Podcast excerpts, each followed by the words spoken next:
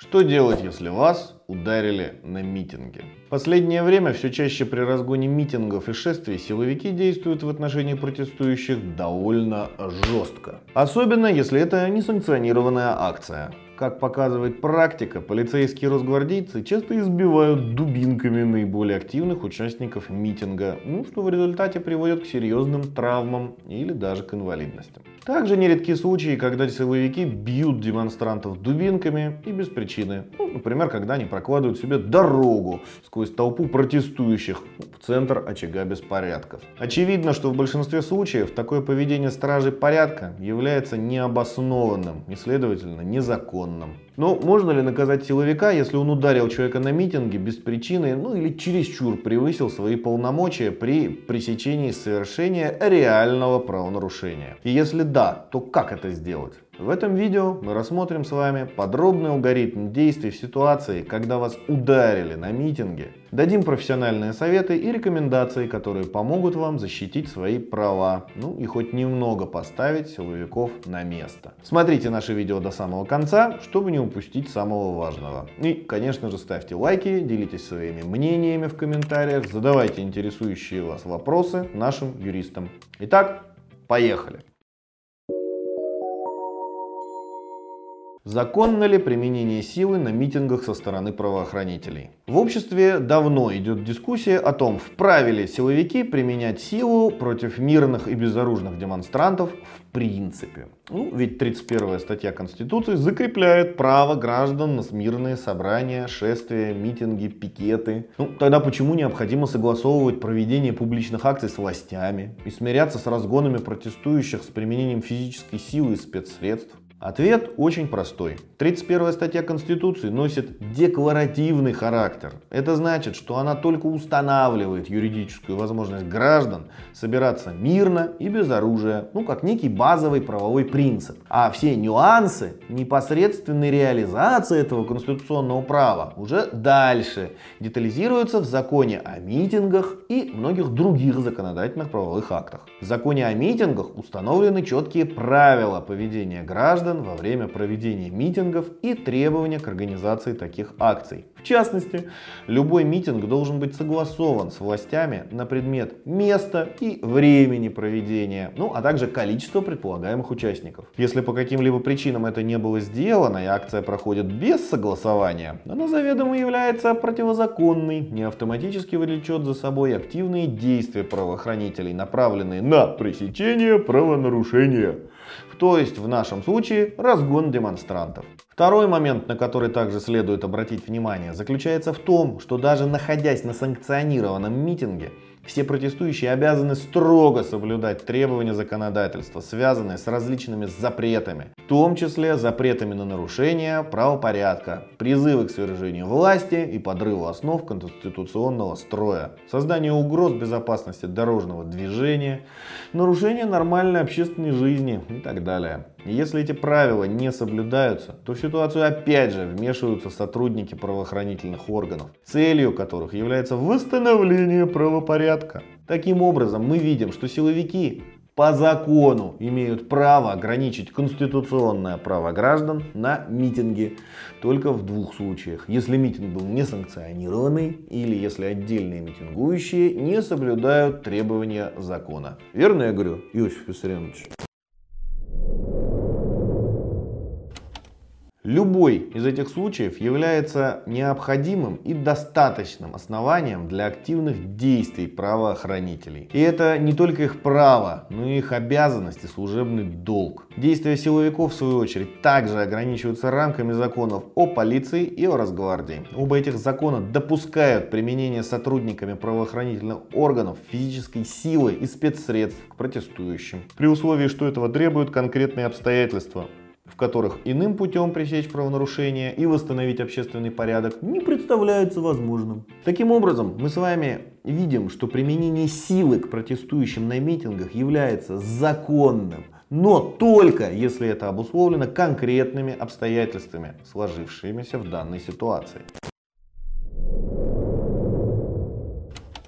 В каких случаях правоохранители вправе применить силу и спецсредства? Из законов, регулирующих деятельность полиции и Росгвардии, следует, что сотрудники полиции и Росгвардии вправе применять силу только в случае, когда урегулирование ситуации не силовыми методами невозможно, и при этом требуется немедленное пресечение правонарушений и тем более преступлений, преодоление противодействия стражам правопорядка со стороны нарушителей, доставление нарушителей в отдел полиции. В зависимости от конкретной ситуации в отношении протестующих может быть применена физическая сила, в том числе захват с болевыми приемами, а также спецсредства и в особых случаях даже огнестрельное оружие. Перед применением силы правоохранители обязаны предупредить об этом нарушителей правопорядка и предложить им добровольно подчиниться законным требованиям сотрудников полиции. Ну и Росгвардии, конечно, тоже. Однако в случаях, когда есть угроза его жизни и здоровью, сотрудник полиции или Росгвардии вправе действовать и без предупреждения. Важно! В законах о полиции и Росгвардии содержатся крайне размытые формулировки, Поэтому они могут оправдать применение силы в большинстве случаев. Например, факт участия в несанкционированном митинге уже является правонарушением, которое требует немедленного пресечения из-за нарушения работы транспорта и необходимости обеспечения общественного порядка. Таким образом, если вас ударили на несанкционированные акции, то эта ситуация вполне позволяет правоохранителям применять силу и если вы считаете, что вас ударили без причины или применение силы было неадекватным обстановке, то единственная возможность наказать силовика заключается в том, чтобы доказать в суде, что у правоохранителей в отношении вас была возможность решить проблему ну, не силовыми методами. Либо применение силы должно было быть более мягким. Другими словами, вы должны доказать, что сотрудник полиции или Росгвардии, ударив вас, однозначно превысил свои полномочия. Как собрать доказательства и какие доказательства нужны? Свидетельские показания. Прежде всего, необходимо попытаться найти свидетелей инцидента. Возможно, кто-то случайно заснял на фото или видео тот самый момент, ну, когда вам был нанесен удар. Либо просто был очевидцем данного события и готов дать свои показания следственным органам и в суде. Целесообразно начать поиск возможных свидетелей сразу же после происшествия. Однако, если это невозможно, ну, например, по причине того, что вас сразу же затащили в автозак, или вы потеряли сознание и очнулись в больнице, попытайтесь найти свидетелей при помощи соцсетей. Любая публичная акция обязательно обсуждается в интернете. Поэтому, если вам придется искать свидетелей уже после инцидента, не опускайте руки. Вероятность, что вы их найдете, весьма велика. Ну, конечно, чем раньше вы приступите к поиску, тем лучше. И, безусловно, наличие фото или видео будет более весомым доказательством в вашу пользу, чем ну, просто свидетельские показания, поскольку суды не особо доверяют показаниям участников протестных акций. Фото и видеофиксация. Очень важно не только надеяться на то, что кто-нибудь заснял момент удара на камеру, но и самостоятельно сразу же зафиксировать полученные повреждения. Фотографировать и снимать на видео нужно в двух ракурсах. Общее фото на фоне разгона митинга, на котором хорошо видно, что это именно вы и наличие у вас травм. И детальное изображение собственно полученных травм. Если вы не в состоянии самостоятельно снимать фото или видео, попросите кого-нибудь из окружающих. Снятие побоев. Ну, далее необходимо обратиться в медицинское учреждение, в котором вам не только окажут медицинскую помощь, но также официально зафиксируют факт получения конкретных травм. Медики обязательно спросят вас, каким образом были получены эти травмы. Эта информация также будет официально зафиксирована в телефонограмме, которую врачи сами отправят в органы полиции. Поэтому обязательно уточните, что травмы были получены на митинге в результате действий сотрудника правоохранительных органов. Доказательства собраны.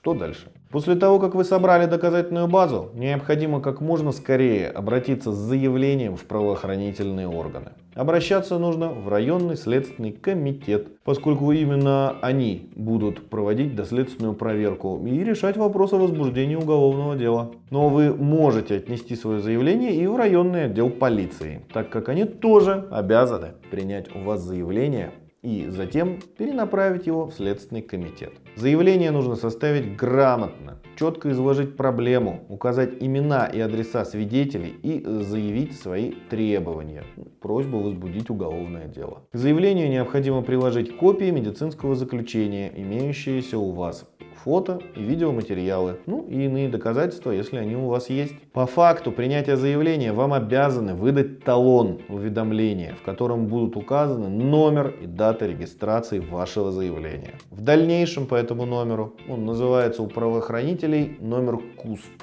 вы сможете отслеживать действия и решения Следственного комитета по вашему обращению. Также номер КУСП может быть проставлен и на вашу копию заявления вместо талона уведомления. Решение по вашему заявлению должно быть принято в срок от 3 до 10 суток. В исключительных случаях возможно продление срока до 30 суток. Как показывает практика, обычно решение выносится в течение 10 дней с даты принятия заявления. Решение может быть двух видов. Возбуждение уголовного дела, отказ в возбуждении уголовного дела. Любое из этих решений оформляется соответствующим постановлением, копию которого вам обязаны вручить. Постановление об отказе может быть обжаловано, поэтому если вам отказали, не стоит сразу опускать руки. Почитайте внимательно, на каком основании был вынесен отказ. Если вы не согласны с доводом, выводами следователя в мотивировочной части постановления, то напишите жалобу на отказ в возвождении уголовного дела и подайте ее начальнику СКР,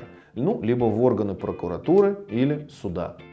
Подводя итоги, отметим, что шансов возбудить дело против сотрудников правоохранительных органов не так уж и много, но они есть. Дело жемчужного прапорщика в Санкт-Петербурге, выплата компенсации Зыкову, координатору штаба Навального, пострадавшего от избиений со стороны полицейского и ряд других резонансных дел тому подтверждение. Однако самостоятельно добиться правды в нашей стране трудновастенько. Поэтому если вы всерьез решили бороться за свои права и готовы идти до конца, мы рекомендуем привлечь к этому делу опытного адвоката по уголовным делам.